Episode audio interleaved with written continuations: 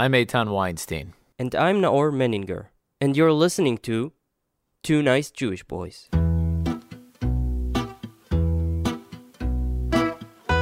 This podcast is made in collaboration with the Jewish Journal. Here on the Two Nice Jewish Boys podcast, we've done around one hundred thirty episodes. We've recorded episodes with authors. We've done an episode with the, about the discovery of T H C. We did one about the navigation system within bats and one about the fraudulent binary options industry. But one subject seems to be, without a doubt, and also without intent, a recurring theme. It's not hard to guess which one, either. I suppose it just goes to show how ingrained this is in the Israeli psyche. That is, the Israeli-Palestinian conflict. And it seems that every episode we do, every guest we bring to speak about this topic, has another viewpoint. As the saying goes, two Jews, three opinions. But regardless, however many opinions there might be, one thing seems constant, at least so far. The conflict doesn't seem to be going anywhere. But is there anything we can do in the meantime? Some people think that separation, walls, borders, and retreats are the solution, aren't the solution to reach peace in the area. But for others, or, sorry, is the solution to reach peace. But for others, the way to go about it is by building, not settlements, but human relations. At least that was the notion that led Inondan Kehati to innovate and seek for new ways to approach the problem.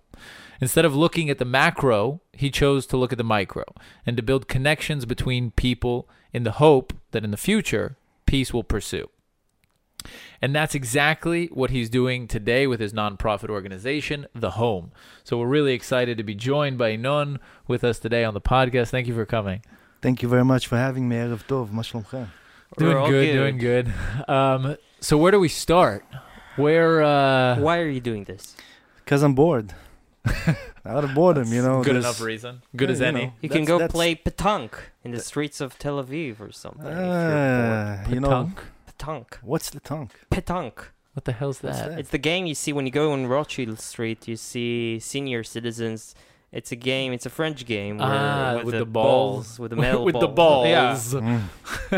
the Take one, two balls. I think it's it's got a different name in English. Oh, well, Google You know what it. he's talking about? The one where you throw the ball next to the closest to the other ball and I, it hits I it. just think about the Pokemon thing, you know, with the, yeah. Uh, but it's probably not this one, right? So you, so really, why why did you start this well, it's a, it's a lot of complicated reasons, but I guess that what really made me to do it in practice is basically, like Eitan said, you know, meeting a Palestinian for the first time. When was that? That was in the end of two thousand fourteen. How old were you? thirty-four. So, oh, wow. What do you mean? This is the first time? I mean, you probably met Palestinians. Actually, no. I met in Arab Israelis. No, no, no, no, no. I met oh. Arab Israelis, and I don't consider meeting Palestinians in hummus or in, a, I don't know, car building wash sites. or building sites as meeting Palestinians, okay? Okay. But for me, meeting a Palestinian and having a conversation, a real conversation, that was what opened the door for me to get really involved into how, this. How did it happen? But it happened even before, because what led me to actually meet this Palestinian was I was basically playing semi-professional poker in Vegas. That was in the beginning of two thousand fourteen. Then I came back to Israel. It was just the beginning of, uh, you know, when happened the kidnapping and the murder of the three boys, and then the kidnapping and the murder of Muhammad Abu Khdeir, mm-hmm. and the operation, uh, the war in Gaza, Tzuk Eitan. So there was a lot of chaos here. So I think, I don't know where you guys been, but I felt it, you know, psychologically wise, you know, the alarms and all that. And I always was very, very much um, into this conflict, just to research it. And I study also, you know, uh, history of the Middle East in uh, I D C Herzliya, you know, just to understand what's happening. And what really put the thing, you know, that I will start to do something was the assassination attempt of Yehuda Glick, a Shevach Leil that he survived, and the issue of Temple Mount, Harabait. So Yehuda Glick is uh, an, a member of Knesset, religious. Uh, he supports uh, Jews' rights to go mm-hmm. to Temple Mount, to pray there. And he also has some I don't know. He he's for the third temple to be built uh, eventually, so he's considered pretty religious, to some even a little bit extreme. And he was. They tried. Uh, so uh, Arab Palestinian uh, assassins tried to take his shot life. Him. They shot him yeah. five bullets. Yeah. Yeah. And he survived. And yeah. I think that he survived for a reason, because Yehuda represents something very important in Jewish identity, which is our rights in the Temple Mount. Mm-hmm. And even though I think the Temple Mount should be something for all nations, you know, we Jews now cannot pray there. But on the other hand, Palestinians also do not have their rights in the land. And this is a complicated issue, but yeah. we will get there later. But I want to say that what led to me, also what led me to be involved, that once there was the assassination attempt on Yehuda's life, and by the way, Yehuda now is a good friend, and he's a... I love Yehuda. I really, I really love and appreciate him. And I was supposed to move to Jerusalem and study to be a tour guide of soldiers, students, tourists. And before moving there and the assassination attempt on Yehuda, I felt personally as that I might go jogging tomorrow in Jerusalem and someone will stab me or, you know, uh, ram me over with a car.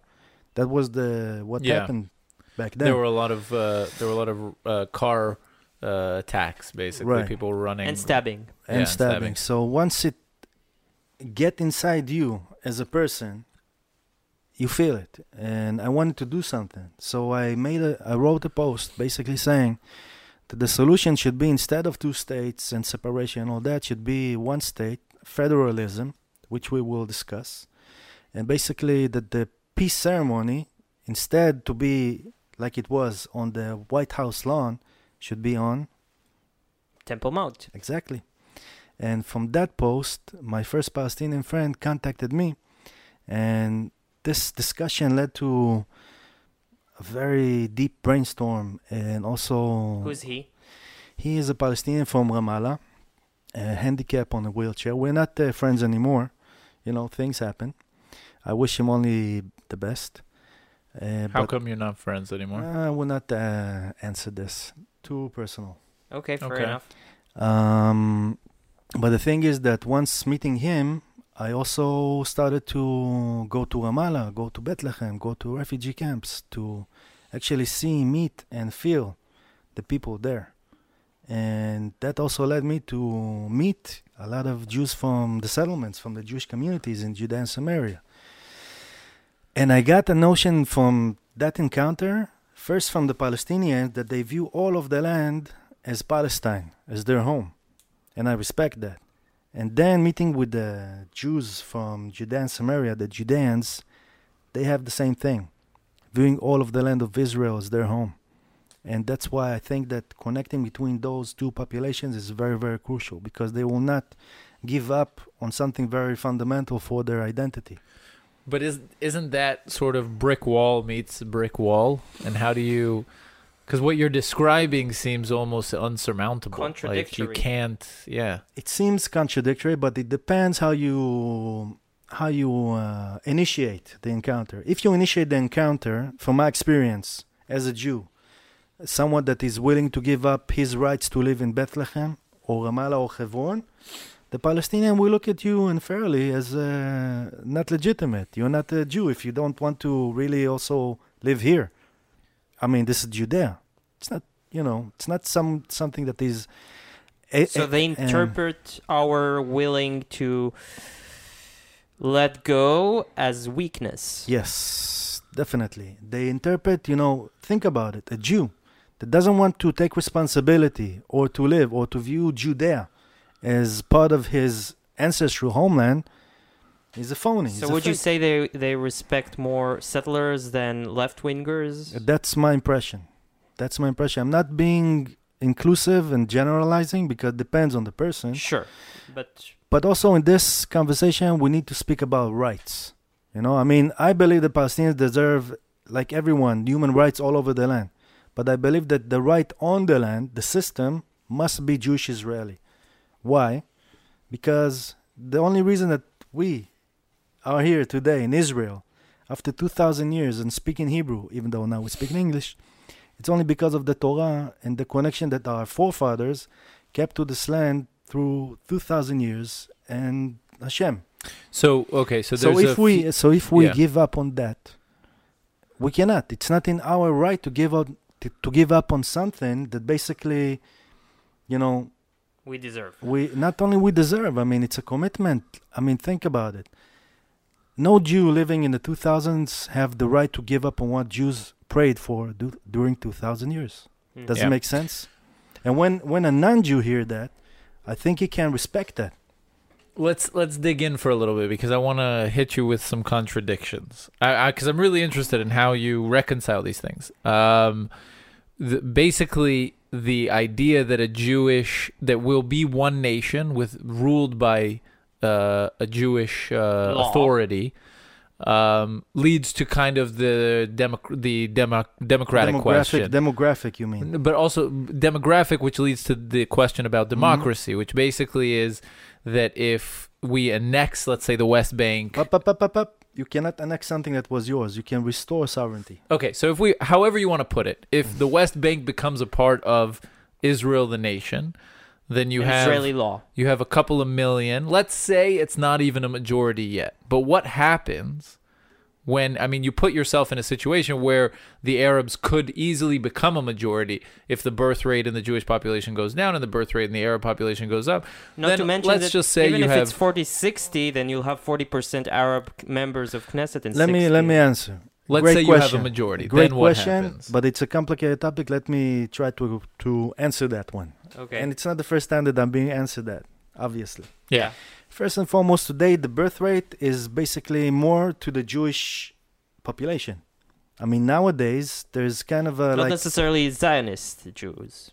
Doesn't matter, but today it does, because because if you add up all the Arabs in the land of Israel plus the non-Zionist Orthodox, you already reached a majority. Okay, but let's speak about something more important. I mean, I personally think that everyone deserves human rights, but political rights should be only for those that do their duty inside the system.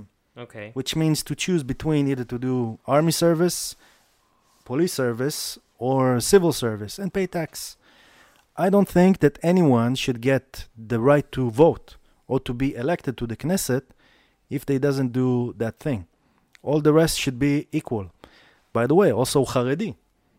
From Mea Shearim, that doesn't uh, go to the army, doesn't uh, pay tax. I don't think they should get the right, right to vote. vote. Same thing with Smolanim, same thing with Nora Gvot.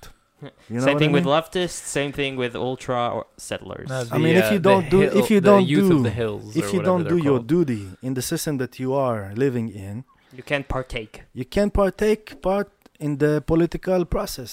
I think it makes sense, in my opinion. You but know, let's speak sense, now about demography. Yeah. Okay. If Israel will restore, not annex, restore its sovereignty gradually, first on Area C, then B, then A, you know, we'll see how things will also roll. I mean, it shouldn't be one overnight. I mean, you can always kick out everyone. And no, we're not talking about kicking out, but we do talk, no. I personally talk about deporting and fighting and being even vicious to someone that want to kill us. Okay. Doesn't make Which sense. Is Not I don't know, jihadists and whatever, but I think that they are small. Uh, they're not the majority, yeah. from my experience. And I met hundreds, maybe thousands of Palestinians, okay? I'm not saying that they're all angels, but I saw more good than bad.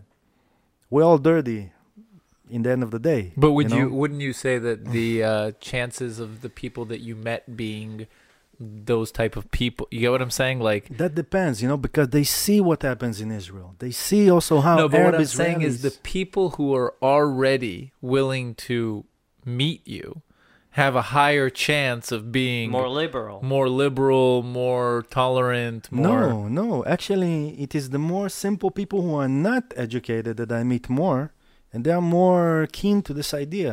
Why? Because what is their interest? Equal, uh, you know, like uh, freedom of movement, equal opportunity. They don't really care about politics and all that. What about their cousin who lives in Lebanon and they want him to go back? I tell them shwai shwai. I'll tell, I tell them this, you know, first we, we do something here inside the land. We see how thing develops. Then we so, can talk, you know. So wait a sec. Let's go back though a second. Yeah. So everybody, basically you only get the right to vote if you, uh, if you serve in the military, or somehow you pay your dues to the True. country. And, but how does that fix the whole demographic issue? And, also, uh, regarding demographics, okay? Yeah. Currently, we do not know exactly how many Palestinians live in uh, the West Bank or Judea yeah. and Samaria. Some say one point five million, some say two point five. The statistics of the P A is not uh, really yeah, credible. It's not reliable. Right. So basically, we first need to clarify how many people live there. But I think that even if there are, let's say, two point five million, okay? I mean, now there are seven million Jews in Israel, okay? There are about two point five million non-Jews. No, there are... two million. two million non-Jews in Israel. Yeah. So if you add this, you have seven million and about four million non-Jews, okay? It's like sixty-five, thirty-five percent. Let's say, though, I get where you're wait, going. Wait, wait, wait, and the wait, birth wait, rate is wait, higher. Wait, wait, yeah, wait. Okay. Just a second. Shwai, okay. Shwai. Shwai, shwai, shwai, shwai. What was the following part, though? Shwai, shwai? El-ajala min al-shaitan. Al-ajala min... The hastiness is from the devil. Okay. I'm saying also, uh, you heard me speaking about cantons and federalism, right? Yeah. That means also to divide the land, uh, you know, like uh, administratively, to thirty cantons that basically will represent the identity of the people that live in every area. So basically there's going to be twenty Jewish majority cantons and ten non-Jewish majority cantons. So basically, also to keep the balance of the sixty-five thirty-five by this, but these cantons will not be divided by walls, checkpoints, and military inside.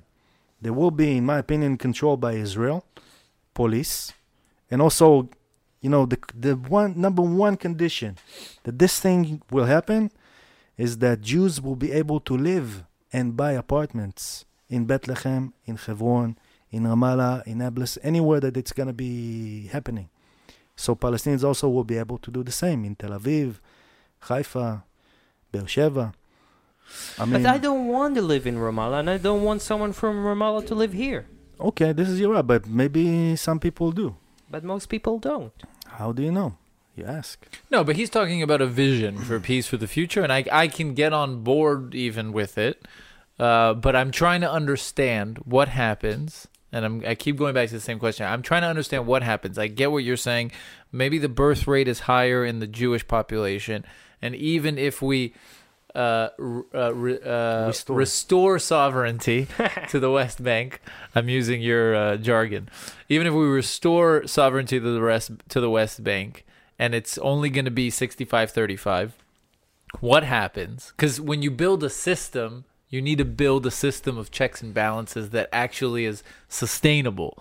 So what happens if one day Arabs start fucking a lot more and Jews stop fucking for some reason and they have a lot of babies and we don't have a lot of babies and Look, then it again, flips, sixty-five thirty-five. What happens then? Again, what's going to be if this will happen? Maybe it will happen and maybe it will happen the opposite.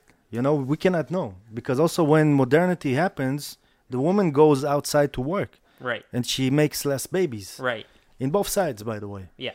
And now, nowadays also the Palestinian agricultural society is getting less and less because there's more modernity. There's more people going to, you know, like um, to um, high-tech business and to...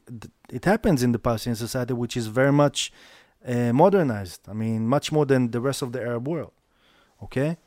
But, you know, we're talking about things that relate to fear, and I can really understand that. That's why I think it should be done gradually, first in Area C, to examine also how it works, and then also to have the conversation. And you know, we don't want, I don't want uh, cold peace. I don't want peace that on written on American papers, and basically I don't feel that I won in my movie, or my people feel that they won in their movie. Okay, mm-hmm. I want something real that also gonna create. You know, what is the? Let's talk about another issue. What is our role as the Jewish people? Are we here to be like a, like a, um, I don't know, like a courtesy of the U S, an extension of the West in the Middle East? No, we have our own role. We have the role to inspire humanity, basically. Or La Goyim. Or La Goyim. And I believe that Or La Goyim. Light upon nations. Yeah. Light upon nations. And I believe that Or La Goyim cannot be done without also creating connections with the Palestinians. You know, just you saying Or La Goyim, and, actually, even and, though I said and, it. And, yeah. and let's also put another very important fact in, you know, or factor in this conversation. I think that about thirty percent of the Palestinians are from Zera Israel. Used to be Jewish. It's something that you is so? mainly in uh, South Hebron, you know, like in South Judea.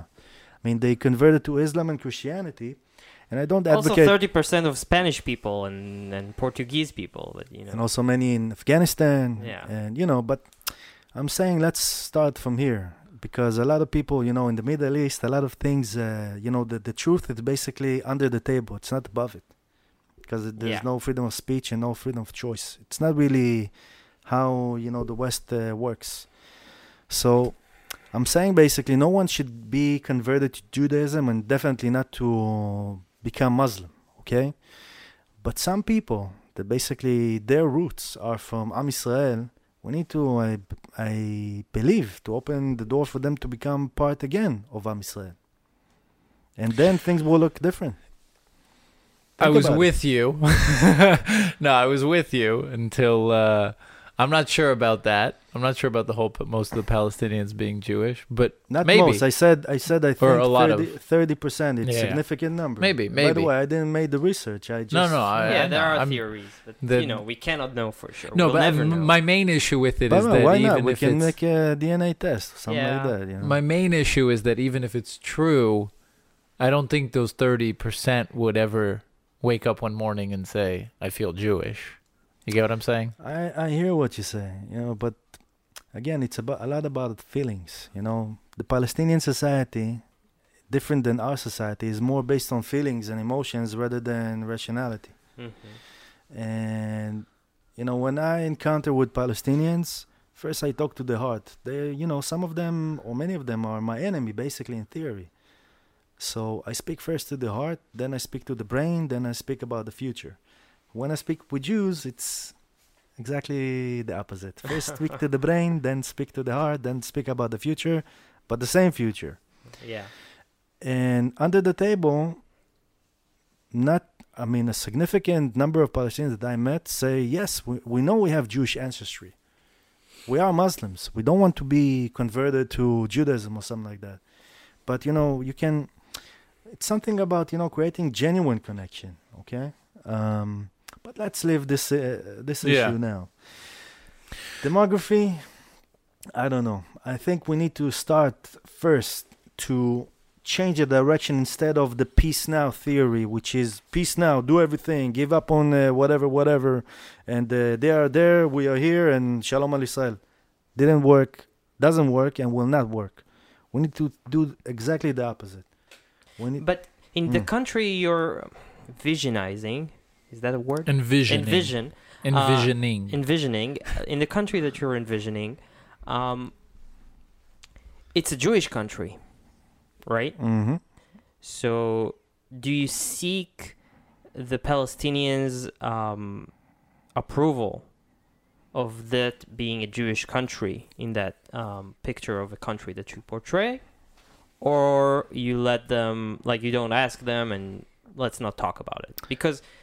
two point five million, they may agree to everything, but to recognize the fact that they live in a Jewish state, will they do that ever? First, the question should be, what is a Jewish state? Is a Jewish state is a branch or a, a model of uh, Western democracy? Is this the model of Jewish state? No. I don't think so. No. I think no, that Jewish state, Jewish state basically is something that is... take the ideas and the values from the Torah. I'm not saying, you know, Medinat Halacha, state of... Uh, Halacha. Halacha. It needs to be something that fitting to today, you know, to what's happening today, the world advanced. But Jewish state, I believe, uh, needs to gain its values from the Torah, which also say, one constitution will be to you and the other that lives among you. Mm-hmm. That's, I think, in the book of Leviticus.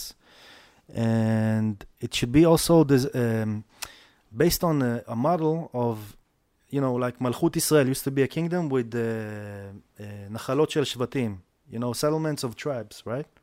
Like every tribe have had their own uh, Nachala, their own land. land, and they basically function together with different identities, different roles of different tribes under the same kingdom. So I'm saying basically to try to translate this thing to nowadays. So a lot of people call what you just described um, And I don't think that this is what exists. No, no, no. And I don't think this what this is what exists today in Israel. But a lot of people call that an apartheid, where you have one set, one constitution for one people. That's or not one what I'm talking about. Dynamic. By the way, today's Israel is not an apartheid. There's no, no doubt about that. That's okay. But I'm saying if you want to restore sovereignty to the West Bank, that's what I'm saying. To provide the Palestinians the option to choose either to be full citizen or, or to be a resident. But then what's their what the, what's their third choice? Because they don't have any other choice. You know what the third choice should be? What? Those that want to kill us, the door out. That's what I'm saying. Expulsion. Ex- um, what do you mean expulsion? I mean, someone that... They, that, that you can also hang them, by the way. No, no. I mean, someone... Yes. No, you, I, I, mean, I mean, to fight, basically, yeah. Someone that basically from, I don't know, Islamic Jihad or Hezbollah or Hamas, they want to kill you. But it's not a dichotomy. Make dichotomy dichotomy that either you want to be part of that nation, uh, the country that I'm offering you, and if you don't want to be a part of it, then no, that's what you. I'm saying, if you don't want to be part of the country, if you don't want to be part, really part of the system and all that, you can have equal human rights with no participation in voting, by the way, not only to Palestinians. But that's that's a basic human right to vote in a democracy. But, right, but this, I think, you know, this is what the international law say. You know, that human rights also should be right with political rights. But God didn't give the international law in Mount Sinai, right?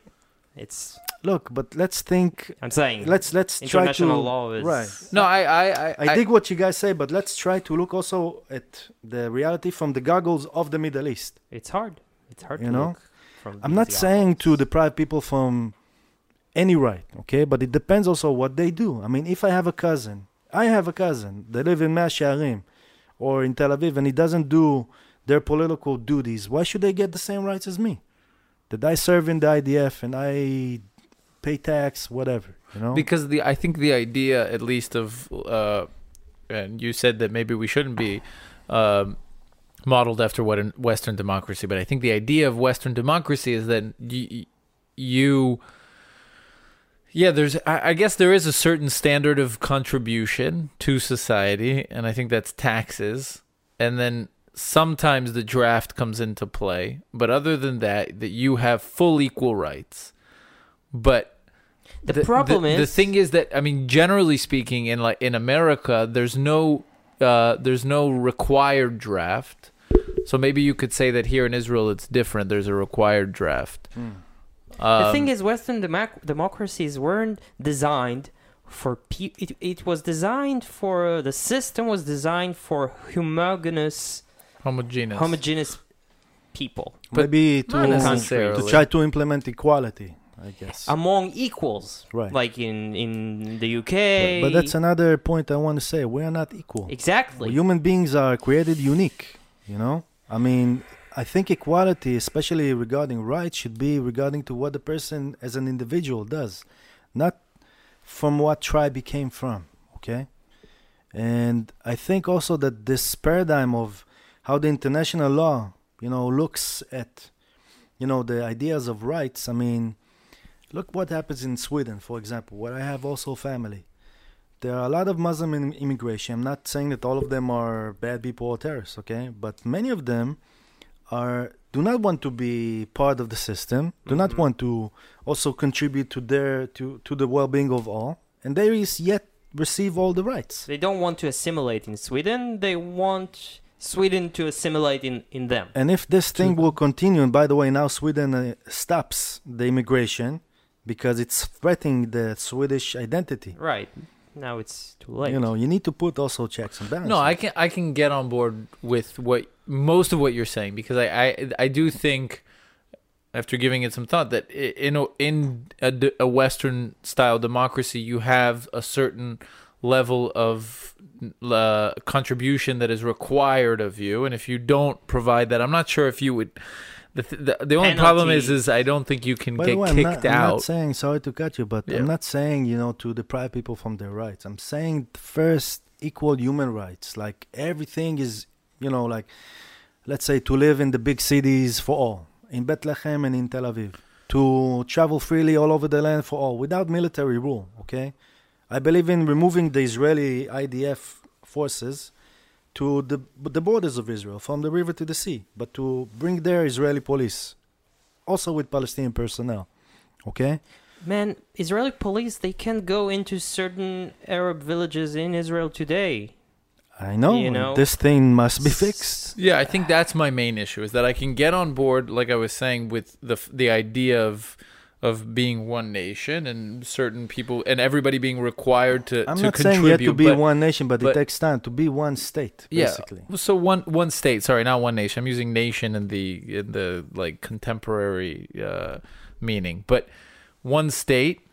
But my issue, I guess, is practicality. How does this, like, how do you see this actually? Again, my my my question, my answer, sorry, is that gradually, you know, let's start, shwai, shwai. Let's start from first from Area C. It's like a, a, a ideal snowball that once it's gonna be in the real public discussion, let's see what's gonna happen, you know. I'm not saying peace now. I'm not saying that now. How do you suggest? What's the first step? First step. Yeah. Basically, first step should be to make intercommunal connections, like we do in the home. You know. Okay, I, that's a good segue too. and I want and I want to give a shout out to all my Palestinian partners and Jewish partners from Beit El, Gaza, Bethlehem, Hebron, uh, Yerushalayim, Gush Etzion. I mean, what is the home? The home is a movement, I guess, grassroots movement. Basically, operates with no political affiliation. We do have political vision, and we basically act really, really from the bottom, like, you know, to make intercommunal connections between people that live in hostile, within hostile communities, and to create, you know, like coffee talks, you know, people talk and and, and uh, get to know each other. Meaning people from Jenin and people from uh, not really Jenin, Itzhal. because because. Uh, That's what it should be, yes. Yeah. Especially Yitzhar, yes. Yeah. I'm talking about these kind of Jewish communities, okay? Yitzhar, Itamar, Tapuach, Beit El, um, Batayin. Mm-hmm. You know, the, the hardcore ones, okay? The, and also the Palestinian refugees from the refugee camps or the residents of the refugee camps. So basically what we do, we make intercommunal connections. Then we do, you know, to do something in practice, we do activity called Cleaning the Hate, which is basically the way to lower people's egos down, to do something joined together for an element which is bigger than all of us together. Which is? The land of Israel. How? And cleaning it from cigarette butts, from trash, and from whatever, you know? So how does it look like? A group of people? You saw the video, right? Did you see the video on Gush Etzion? Uh, yeah, but, you know, I want for our listeners. To... All right. Basically, we have people that live... really next to that spot where it's dirty, and basically it's dirty all over the land, and people come, they, you know, we do a circle, and, you know, we do like a first introduction, you know, people get to introduce themselves, and then we really practically go and clean trash. We really go and clean the place, you know, we we bow down to the ground, we we pick up the cigarette butts or the dirty uh, plastic uh, cups or whatever bottles we find, and basically people get to really lower themselves and do something as equals, and then yeah. get they get to know each other, and uh, also the atmosphere is not like, you know, the peace industry demonstrations, you know, going with sounds and going with drums and going with a lot of empty slogans and all that, part of my French shit. And basically people get to, to know each other, and you know, the, the the human connection that being created from that leads to more things to grow. It's important, I think, to note. And then for, we go and yeah. drink coffee again, and people tell about, you know, their, you know, where they from, you know, and and those people that live in the heart of the conflict, yeah. from from again hostile communities, you know, suddenly they find that they have much more things in common. Yeah. Also the thing of the belief or the faith. I mean, mm-hmm. also in these areas live people that really have... Much more religious. Much more religious. Yeah. I think it's important to know for our listeners that this is really, like you said, the heart of the conflict. It's really... These are the people that are... First of all, like you spoke about the uh, three kids that were killed, and then the uh, burning of uh, Abu Khdeir. And I remember that period. I remember being here in Tel Aviv, and it was in the news, but no one really felt it. I think that that it's it's hard to imagine, but this is these are the people that are actually neighbors. You know, like Yitzhar is right next to Shechem. It's like a thirty-second drive. And by the way, Yitzhar, you know, people that chose to live in Yitzhar, I salute them. You know, they don't live in an easy place. It's like to live in, you know, next to the, like, conflict zone, you know? But why do you salute them? I salute them because they, in my view, hold they are the torch carriers of the Jewish identity. I mean, people that go and live there, not necessarily in the comfortness of Tel Aviv. By the way, I don't have nothing against Tel Aviv. I'm originally from here, okay? But we came to this land, you know, from... Also because we, you know, it, it's, what is Zionism? Okay, let's talk about Zionism. What is Zionism? Is it, you know, to be an extension of the West or to be it's a, a safe haven or bomb shelter for Jews? Zionism is much more than that. It's a place that should offer Jews from all over the world a secure and bright future. True, but and also something that will express our identity and our mission in this world. And our mission in this world also is something that uh, connects to Geulah, redemption, whether we are religious or not. We have a mission that is unique to I us. I don't seek redemption. I seek to live my life in peace and security. But you said now you want to seek peace. Redemption, part of redemption is peace. Yeah, but, um, well, I guess maybe it's a part of it. But uh, but the vision, I'm not, I can't help but thinking, what if you're wrong? Your vision, you know, we, it's like the, this thing, we have one, if we make a mistake, it's irreversible, right? This is why the whole conflict is so complicated. Mm. Like, you make one thing, one sacrifice, one agreement, and you cannot go back from it. Like, once you um, retrieved, uh, how, how did you put it? Restore. Restored sovereignty. sovereignty um, you cannot, you will never be able to go back. Right? And what if you will end up with a population of millions of people who don't want you here? Again, first you need to will do something gradually. Will you kick gradu- out everybody? No. Okay, I I'm get the gradually, gradually, but what if you're wrong? That's my point. What if you're wrong? If, if what I'm, then? If I'm wrong, and I might be wrong, by the way, I don't claim that all the truth is in my hands. Okay. okay. But I don't think I'm wrong because... You're asking us to take a risk. You, can we agree to that? What you're asking is mm. a risk. I, I'm talking about more um, controlled risk, okay? I'm talking about doing it gradually, again. Um, and I think also it must, this th- this whole thing, whether it's going to be implemented or not, I'm talking about also do something that is very spiritual. Me personally, I don't think that any of this will happen in its fullest without any peace ceremony on Temple Mount. Can you visualize, you know, the day after a peace ceremony on Temple Mount? The dead will rise, probably. Mm, I don't think so. I don't think so. But you the know, dead have already risen at that point. But think oh. also how humanity will look, and also how Jews and Palestinians will look at each other after that day. I mean, that's that's what I gain my inspiration from. It's basically it's written in the book of they Isaiah. They do not want us there. If the, you know what, if they do not want us there and they don't want this solution, so be it. And we will continue to wait, but we must be strong. I mean, I will not give up any centimeter of this land, any. But I also will not give up the idea of giving the others the same rights I have. Basically, what you're saying is you're banking on the idea that if we... I shouldn't say that I play semi-professional poker. Yeah, you're banking on the idea. You're basically making a, a... Not a bluff, but you're you're making a bet. You're making a gamble. And you're you're banking on the idea that they... Hold on, hold on, hold on, hold okay, on. Okay. You're banking on the idea that that if we embrace the Palestinian nation and give certain... Uh, certain uh, criteria, which is like kind the of carrot. entrance criteria. Not no, no, the not carrot. the carrot, not the carrot. I'm saying, I'm saying also that the security to... must be in the hands of Israel all the time. So you're saying if we give the Palestinians the opportunity to be part of this state and say you have to give this much in order to be part of it, meaning you have to either participate in the army, you're banking on the fact that they will see the light in a way. Maybe. And... And what other option they have? By the way, the Arab world reject them. I mean, well, their option is their to own system. Their own system. To fight. True, but we need to be strong and stronger, and we need to win. But I'm not saying I might be convinced. No, really, I might. But again, look, I mean, but look, fighting... look, wait, wait, wait a second. Okay. God damn it. Look what happened since Oslo, okay? Our generation basically have like the complete, you know, experimental field of what happened and what doesn't work, okay?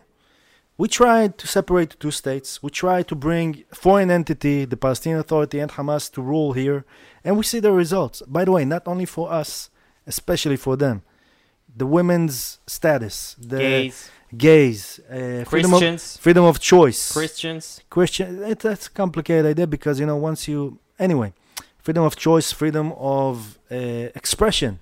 Mm-hmm. You do not have these things as you have it in his, in Israel. Why? Because of culture. Exactly. It's a culture. I agree.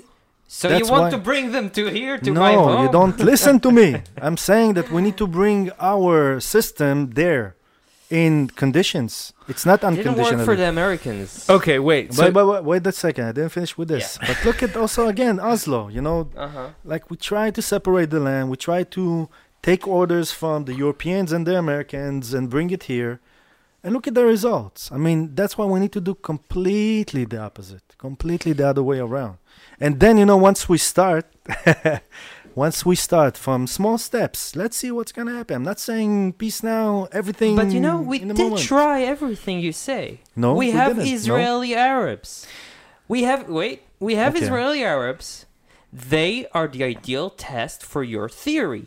We try to implement upon them our values. They're not required to join the military. Well, but they do civil service. They have the option. They don't want it. Most of them don't do it, although more and more now do seek to do it. But regardless, they work in no, but hospitals. But what he's saying is they if contribute, what he's saying they is pay taxes. Is you would condition, you would make their voting, because they get to vote for the Knesset still, and then they now they have representatives. You would make that contingent on them doing civil service mm-hmm. or but, the army. But, but, By the way, civil service in their areas. And okay, but they, you know. but we can agree that the Arab, uh, the Palestinian Israelis, they work, they pay taxes, they even if they don't do civil service, they contribute in other ways. They work, you know, they they they they wipe uh, asses they do the, of, of grandfathers of Jews. That's the Filipinos.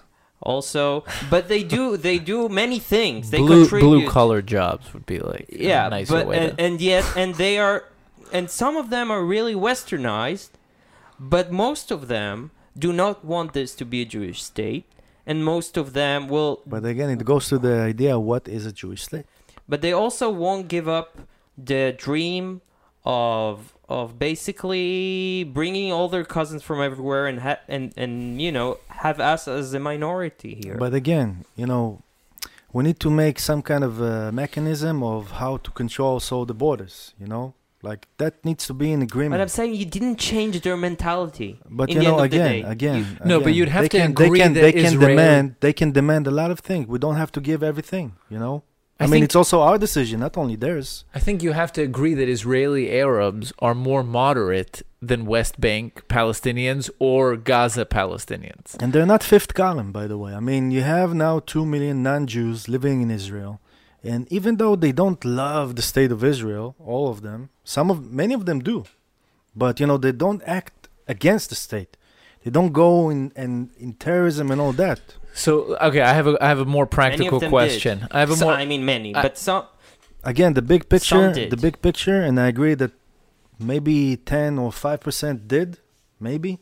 But again, what about the eighty or the ninety percent? Why are we only focusing on the bad? You know what I mean? Yeah, well, I have a more practical. I'm trying question. to be positive. Sorry if I bring. oh, you're you're you're up against a brick wall with no. Uh, no, no, but I like the challenge. I what do. What about Gaza? Gaza, oh, very important thing. As long as Hamas keep controlling Gaza, Gaza cannot be part of the system. Simple and plain. Okay. So Gaza stays a Palestinian state. Gaza stays a Palestinian state. And then, and then I'm gonna shoot a couple questions at you, practically speaking. So these people who do not. Um, who who basically do not, uh, I guess, uh, uh, acclimate into this new system. Do you imprison them or deport them?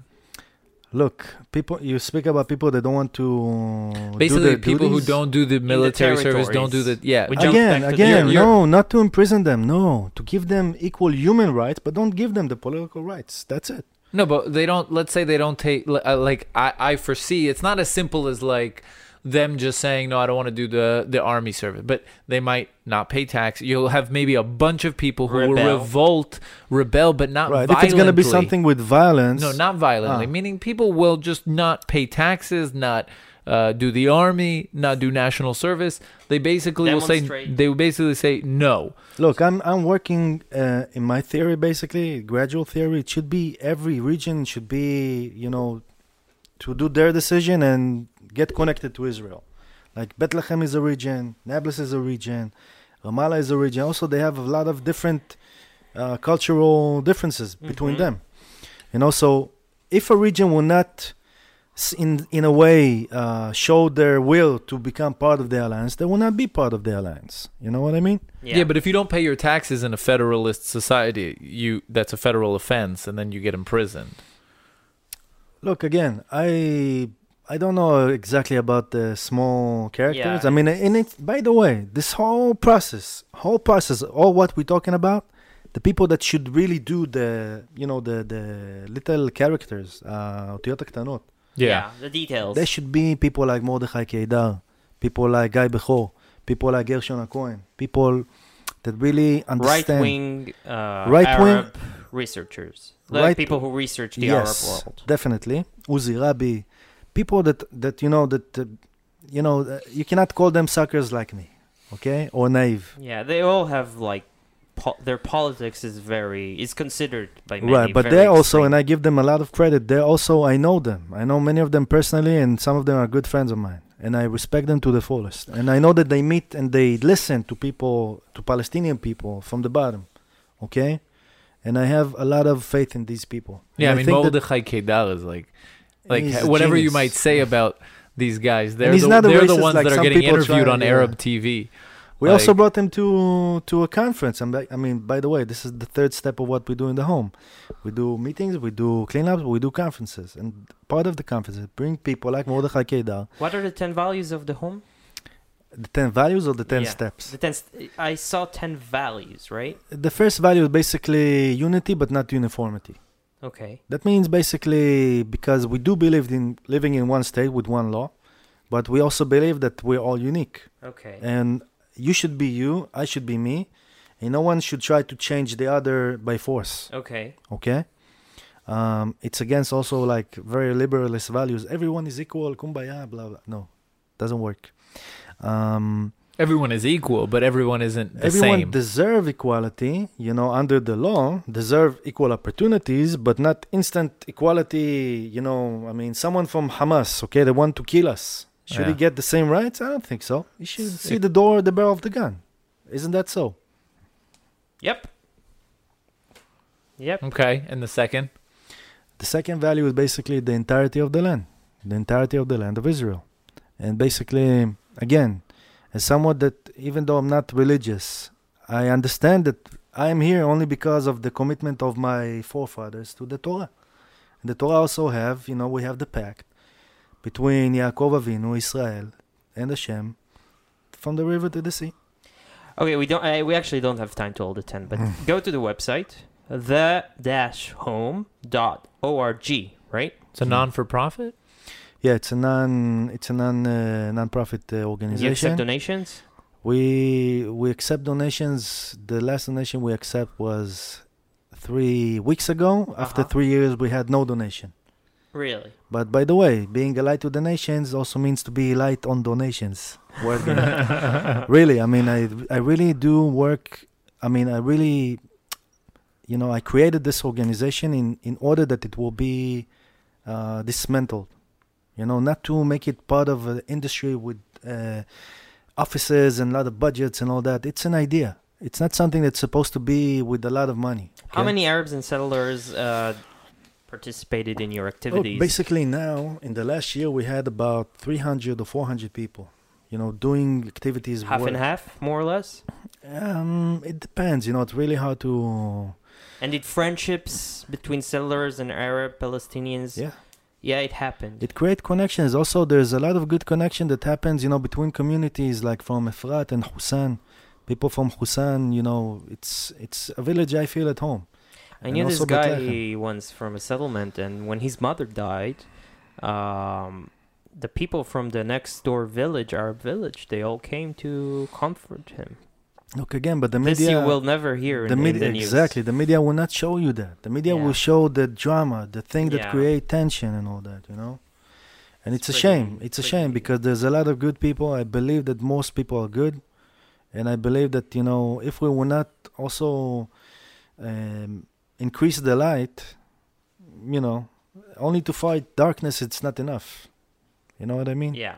But I believe that there's more good than bad. I'm naive. Okay, this is a good note, I think. Um, so, if people want to get in... Do you lecture? Yeah. I okay. do lectures. I do lectures in Hebrew, in English. So, how can uh, people contact you?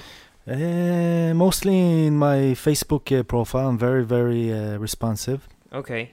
Uh, we'll put links. And also, really, I want to do also more meetings, you know, and also to bring my Palestinian partners to speak with people, in front of people. I really want to develop this thing of freedom of speech. And again, this whole thing is like a big picture that we all need to know our role in the big, you know, picture, like a big puzzle. You know what I mean? Mm-hmm. And and again, you spoke about a lot of fear, a lot of fear from what's going to be in the future. I don't know when, but I know as a Jew that, you know, peace between the nations will be. Maybe it's going to be next year. Maybe it's going to be that five years. That makes one of us. Maybe it's going to be in one hundred years. I don't know. But I also know. Or hundreds of thousands of rockets will land here. Maybe. And we will I don't all know. Die. I don't That's know, also man. An option. I don't know. But again, think about the return to Zion, Shivat Zion. Pessimist. Shivat Zion. I mean, if you go now two hundred years back and we will ask our great-grandfathers and we tell them that we came from Israel, now most of the Jews live here and it's a successful country, strong, blah, blah. They will look at us and say, you are Michigane. Inta Michigane. You know what I mean? Yeah. The, I think that's that's it's like funny because that's a people look at that outlook as fanatical when they don't realize that a large portion of the like the majority of both of the sides that are really on the front lines of this conflict are thinking along those lines, meaning are thinking that we are it's here after two thousand years. It's a miracle, and the other side is, is thinking. You know, Mohammed, who flew up to heaven on a donkey, uh, conquered this land. Man. And and people look at it and they're like, no, you're crazy. But, like, you can't think that's crazy yeah, if these is... are the two people that are fighting. Let me finish with something, a story about this thing, okay? Sure. For finish. I meet with also people from Hamas, okay? Okay, okay. And I encounter them and I say, I know you are the enemy. I'm your enemy. It's all good. But I want to ask you something like this. If you believe that everything is from Allah, Kulo min Allah. I came back and Israel is back here and the return to Zion is here, you know? Yeah. Now there's Israel, seventy years, strong. Yeah. It's reality. Isn't that from Allah? You are also here. You stayed here. Isn't that from Allah? So if you go against something, either of that, you go against... Yeah, I mean... You go against Allah. Yeah, it's like I say to the Jewish people, uh, Orthodox, like, God created pork, why don't you fucking eat it? It's delicious. Right? It's the same argument, uh, We basically. Can debate that. Even, anyway, though, even though I eat shrimps with pita, but don't tell that to anyone. Okay, guys. So it was fascinating, I think. Like, yeah, it was fun. I had a like, lot of fun, it's interesting. Too. I really like the, you know, the hard conversation. Not... I'm not looking to any to people that just agree with me, agree, agree. I want the challenge, you know what I mean? Yeah. yeah. So it's not going to well, be boring. Thank you so much for coming. Uh, we wish you best of luck with the initiative. It's, thank you, guys. It, from the videos on YouTube, we'll put a video. It seems amazing. And thank that is it. Before much. we go, we have a collaboration with the Jewish Journal. It's a Jewish uh, news outlet and oh, wait, website. Oh, oh, oh. A yeah. shout out. A shout out to, to Libby. Libby to from Libby. Australia. Kapara yeah. alaych. Toda rabah. Libby is a listener. She hit us up and she was like, hey, you know Inon, you got to have him on the show, so thank you. Hey, you know Inon is this psycho, crazy person. Uh, no. She praised you endlessly in the yeah. email. So, so thank thanks, you. Libby. Thanks. And guys, if Libby. you have ideas, you can email us for, for guests.